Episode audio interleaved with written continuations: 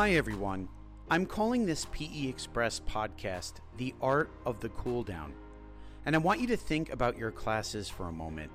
Do you incorporate a cool down in your lessons? Well, a cool down, really in essence, is being able to calm the body or transition from an active state to a more passive one.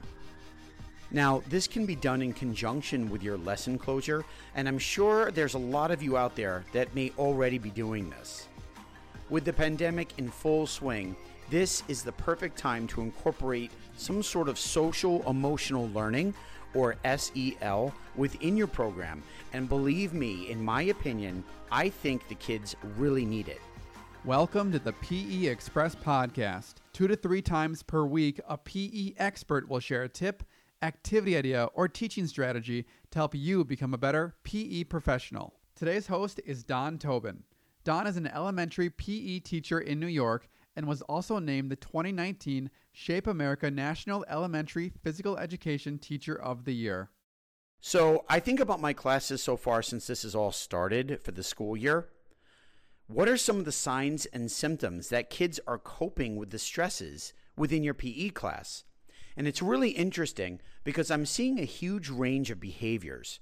We are seeing some of our older kids, that's our fifth and fourth graders, acting in a more subdued manner than they really had been in the past.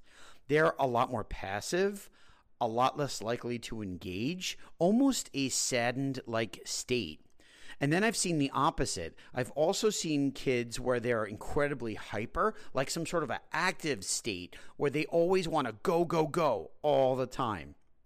So I'm noticing that the stresses are affecting them as much as it's affecting me. And because of this, I believe this is something that teachers should take into consideration and to include a necessary cool down as part of your PE classes. In my opinion, it's going to help your kids and your classes in the long run.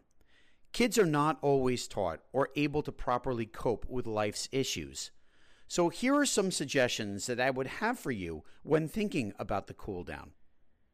Take a few moments at the end of the class to allow the kids to just chill and be present in your gym or room. One suggestion is to socially distance them enough for a mask break. You see, in my school, teachers give the kids mask breaks over the course of the day. Since kids are required to wear masks in school, they can be very cumbersome for the younger ones.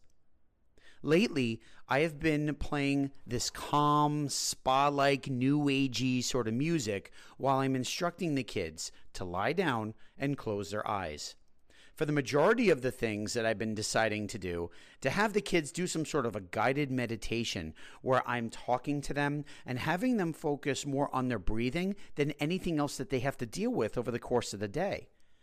Now, at the same time, while they're doing this, I'm also able to wipe down and disinfect various pieces of equipment that I've used for my classes because they really need to be disinfected again before the next class comes in.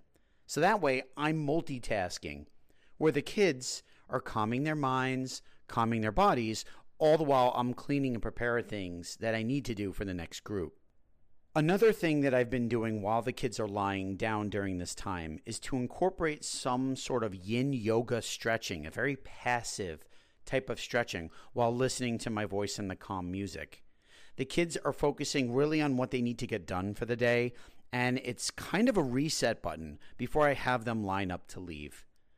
I've had some kids give me feedback that they did feel much calmer than they f- felt ready to move on for the next part of their day. I've even had a couple of the little ones tell me that they felt like they wanted to fall asleep. I know from their responses that what I was trying to get across to them seems to be working. So that's it.